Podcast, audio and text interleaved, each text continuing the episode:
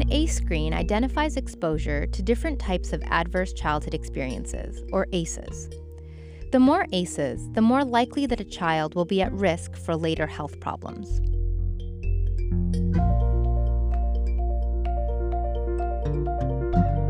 The good news is there are many ways pediatric providers can help kids and families build resilience to protect themselves from the effects of trauma and toxic stress.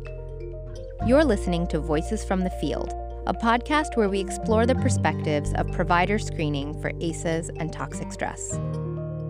I'm Lena Singh. In this episode, we speak with a pediatrician about his efforts in implementing ACEs screening in three military clinics in South Korea. So, my name is Benjamin Samuel Telsey, and I'm an active duty military captain. For the past two years, I've been stationed in Seoul, South Korea, uh, but just in the last, I don't know, five days, I, have moved. Uh, well, the Army has moved me, as they do uh, very often, uh, from Korea to Washington State. So let's talk about how you went about implementing ACEs screening at your clinics. I understand that there were no other military hospitals or clinics with an active protocol to screen for ACEs. Is that correct? Yeah, to the best of my knowledge, Army, Air Force, Navy uh, was not something that was being done anywhere. Um, and so, yeah, uh, our clinic in Seoul, South Korea was the first. Why did you decide to implement screening when no one else was doing it, clearly? all credit for this goes to my wife. Actually, um, my wife's background is was as an educator and then uh, as a mental health counselor for adolescents and youth, and um, in her circles, the ACE study and and ACEs science and the ACEs connection community, all those things were on her radar for many many years. So about four or five years ago, she started talking to me and like, you guys are talking about this all the time too, right? And and the answer was no. I was um, four or five years ago in my pediatric residency training uh, at an army hospital, learning pediatrics for a couple of years, and uh, it was not something I ever came across. So my wife passed along the studies. I started bringing them up at journal clubs and discussions um, with my peers while we were in training, and um, people thought it was interesting. I found myself in a clinic of four pediatricians, and they designated me the leader. So um, I had the we'll call power to say, hey, I think this is super important. Let me design a protocol and, and get this going and get this off the ground. Did you have to sell in this idea to your superiors, the idea of a screening for ACEs? Not that much, actually.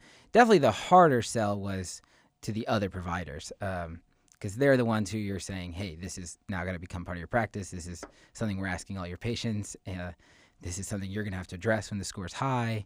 Um, so that's where I got a lot more pushback. Did you need to provide any training to staff, and what did you do? it was some good trial and error. So, initial round of training was uh, an hour with the entire clinic um, staff just to say, okay, here's this form, here's where we're going to store it, here's the screening packets you have to staple it to, here are the patients you need to give it to and when, just the logistics. We didn't really get into what ACEs is and why we're doing it um, on that first launch.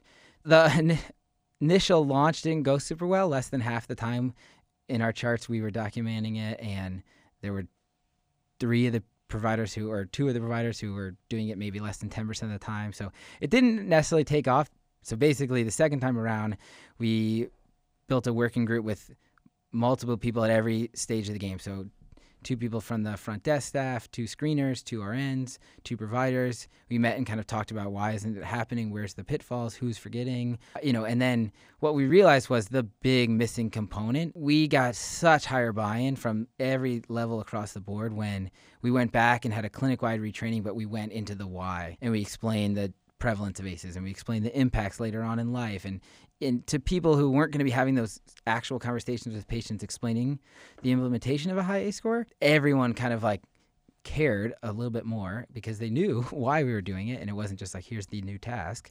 And um, yeah we our buy-in and compliance scores shot up to like 90% after that. What advice would you give to others who want to implement ACEs screening at their practice or in their health system i mean one is the obvious lesson i already alluded to which is you know i genuinely believe uh, every member of the team wants to know why we're doing this and, and wants to know the background. And because ACEs just affect, right? They either affect most adults or definitely affect, you know, someone that everybody knows. Um, it's really worth going into, right? Especially if we're trying to build this movement of ACEs awareness um, nationally in all sectors. Um, it's worth it, and and like I said, I think it increases compliance at all the levels. But other things, I mean, I could be wrong, but I do think a huge driver of our success and other people's buy-in has been having a passionate kind of like champion for the ACEs screening.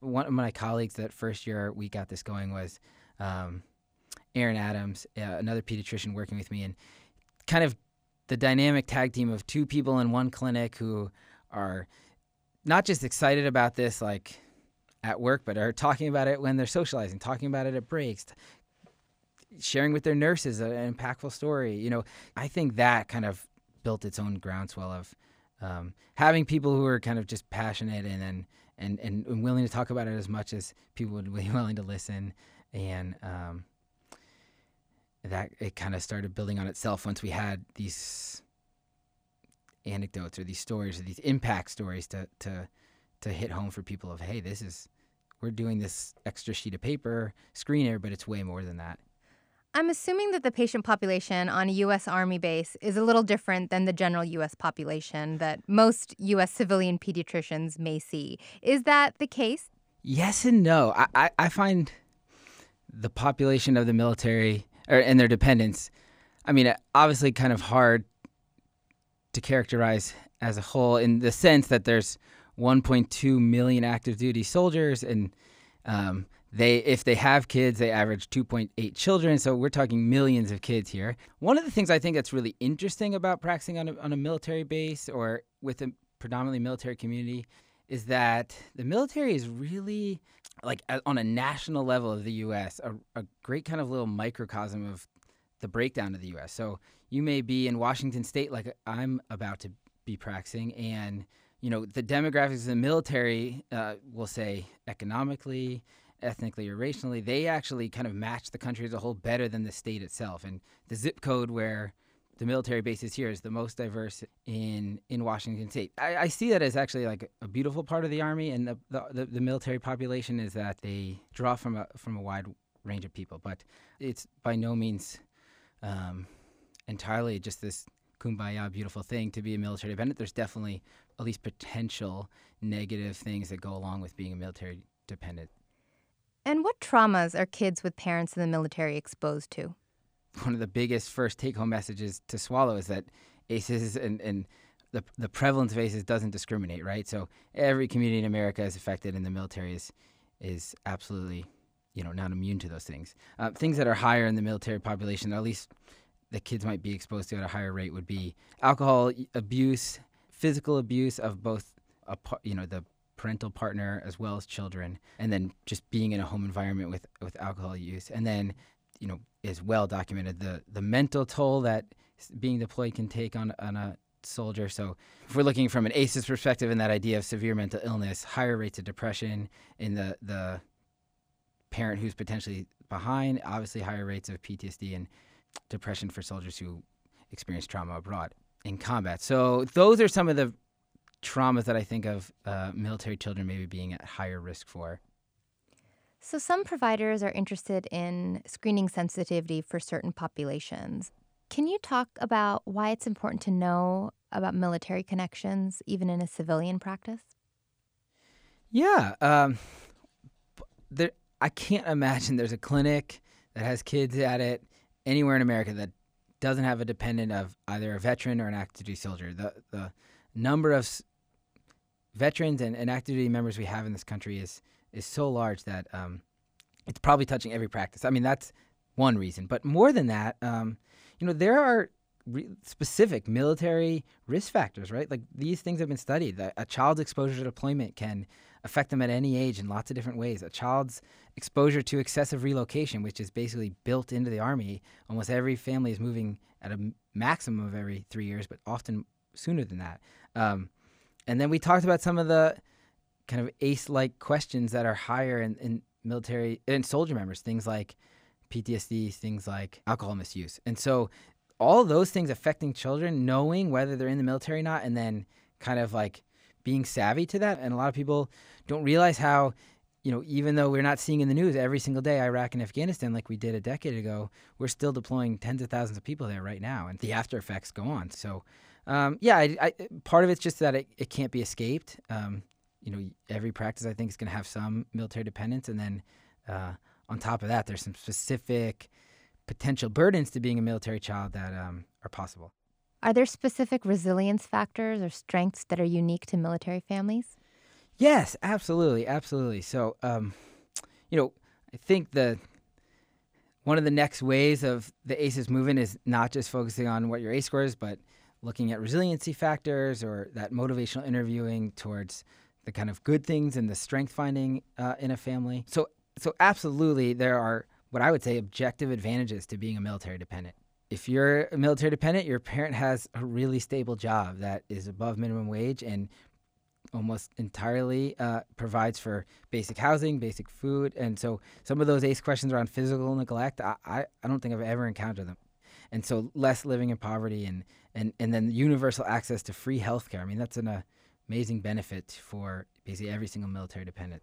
Even more subtle things like I think there's a lot of times like pride in having a parent serve your country and and even sometimes deploy that this can be a time for an adolescent to step up in the role of the family and build some maturity and care for younger siblings or demonstrate that you know that it's not necessarily even deployment not necessarily a negative experience for kids. So there's an amazing kind of community that builds up around the military often. And even if you're at risk to move and at risk to have a parent deployed i, I also think it's really important to, to know that you know being a military dependent can be also a wonderful experience for kids can you tell me about a patient or family for whom ACEs screening made a positive impact?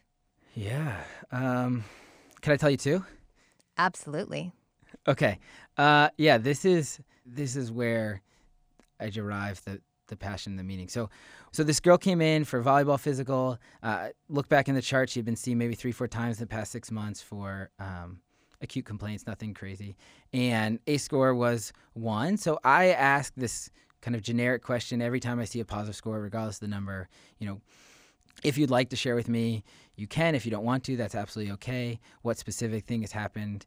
Um, we know that if any of these things that ha- happen, it's it's worth knowing about and it can affect your future. But um, if you want to share with me, you can. And the mom wound up telling me that her daughter and her other daughter had both been witnessing escalating physical violence from the dad to the mom over the past nine months It escalated even to the point of just a week prior, the mom had been strangulated uh, by the, her husband, and she had not told a single person. She'd been in Korea, didn't feel like she could tell anyone because she didn't know how to get out of the country or what to do. So by the time that visit ended, you know, a long time later, we had called the military police, and the, the soldier uh, was taken to the barracks and started an investigation. The mom actually, you know, got connected with uh, victim advocate, and then within like four days, the military had um, helped relocate her back to the states with her family and the two children. And you know, I don't know, and I don't want to over dramatize, but I genuinely look back at that story and that example and feel like potentially, I mean, we absolutely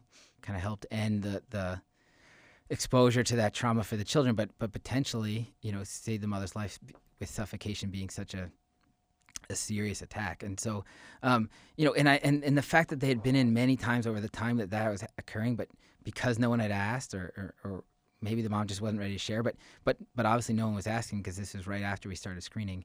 Um, we found that out, and that was for a volleyball physical. Uh, and then the second story, I think, illustrates some of the the principles of ACEs science. So this child is 20. He's living with his parents in Korea. Was taking um, some online community college classes, and his parents asked him one day, you know, hey, what's going on with your grades? And they looked him up, and he was failing a class, and kind of had a little bit of a conflict. Left the house. So five days later, on my my list of patients coming in for the day was chief complaint of ran away from home, which is not on the differential diagnosis or, or, a chief complaint that I was taught in medical school. I was kind of like, oh my gosh, ran away from home. Uh, how am I going to help you? But um, kind of in my panic and overwhelming, like, oh, that's a I don't have like medicine for that or something. Anyways, no. Um, I, I gave an ACEs questionnaire, and obviously in that age group, I gave one to the parent and the child, and the child wrote back, uh, filled out ten out of ten. All, all ten of the ACEs had occurred in his life, and the guardian had written two out of ten. And you know, I've seen discrepancies by one sometimes, but never such a drastic one. So I, I started asking more questions about this conflict and the running away from home, and and then and then was a little nervous too, but broached the subject of the discrepancy in the scores, and it found out, and I found out that he had, um, you know, yeah, experienced a lot of abuse and, and neglect and dysfunction in his childhood, um, and then got placed through child protective services with like a distant relative who at 12 years old who didn't really know his past just knew some stuff had happened and then they she she said she kind of made the mental decision we're just going to start from scratch here and so he joined their home at 12. He went all through middle school and high school in their home, played a bunch of sports, supposedly was really happy and engaged. And then in just the last year or two, seemed to start having more erratic behavior, getting more frustrated, and had led to this moment of, like I said, just a little bit of conflict around some grades and went and ran away from home for a few days and the mom came back. She was basically like, I, have spent the last couple years in, with his increasingly frustrating behavior, saying to myself, like, what's wrong with this kid? What's wrong with this kid? And um, she's like, now I'm, I'm asking the question, like, what happened to him? You know, her deeper understanding of how his his his negative experiences before meeting this family were now playing out. You know, 10, 12, 15 years later was so helpful for the relationship, so helpful for his behaviors, and and he really started to thrive after that. So those are two stories that I often reference when I'm talking to other people of like, hey, here's like what we don't know because we don't ask, but it's happening and um, has happened, and, and we need to start asking. And um, I think connect for some people more than say data and, and statistics. Do you feel that you're capturing more of these issues for patients that either aren't ready or don't know how to disclose the fact that they have an ACE? Honestly, I, w- I would say the thing parents are most surprised by is that these things are ACEs, right? That witnessing domestic violence in the home between ages of zero and two, but not even remembering meeting that that partner, um, and now it could potentially impacting their kids' behavior six years down the road. Like honestly, I think a lot of the times when we, they mark these down, they're like, "Oh, this could affect them." There are definitely certain aces that I think every parent was kind of always aware of, like a abuse, we'll say. But some of the aces around household dysfunction, I think certain parents were, you know, alarmed but appreciative of learning, you know, the connections. So we hear about trauma like PTSD, for example, associated with military veterans. How do you think ACEs screening fits into a trauma informed care approach? Like I said, I mean, not not the same thing by any means, but uh, and and maybe not mandatory. You could probably be a trauma informed clinic and, and, and healthcare system without specifically asking the ACEs questions. But it's such a useful tool and just builds so much more awareness. And I do think really enhances every person, every provider's kind of awareness around histories of trauma and then leads them to practice in a trauma informed way, right? So if one of the things that I always think of with trauma informed care is like the physical exam, right? So you might one person might not think that listening to a stethoscope on someone's chest is very invasive, but someone else may find that really triggering from a past physical or sexual assault. And you know, if you are practicing trauma informed care, you kind of have that in the back of your mind of like, hey, I don't know everyone's story, and I'm going to kind of treat everyone with the same level of conscientiousness and respect and care and you know that um, attempts to re- not, to minimize re-traumatization at the, the provider's office during the physical exam. And you know whether you're asking ace questions sure you could be trauma informed in that way without asking them. But once you start to ask and you see this and you're having these conversations i think they do play into each other really well. Has ACEs screening had an impact on your medical practice? Oh man. Uh, yeah i love being an outpatient pediatrician. I love being in a clinic. I, I love doing primary care, and I, I give almost all the credit to our screening project and, and what that kind of did for me personally and professionally to like feel so much more engaged and to see every single encounter as way more worthwhile than I used to. I feel like I'm able to take care of them on a much more holistic level. You know, we are good about asking a review of systems around headaches and fevers and pains, but without an ACEs questionnaire, like I really struggled about how to kind of like delve into that home family situation. And we can talk about wearing helmets and and, and screening for lead, but this has given me just this whole extra box of you know, anticipatory guidance and, and important concepts to, to share with families. Sometimes I have a, a really useful conversation on ACEs and the score was zero, but they were just kind of curious about why we asked this. And um, now I have another person out in the community who's aware and can help spread this message, right? And so the ACEs is a lot, often the, the most kind of satisfying, meaningful component of my day is when I run into a family that's gone through some hard things and now we get to have this really kind of impactful conversation.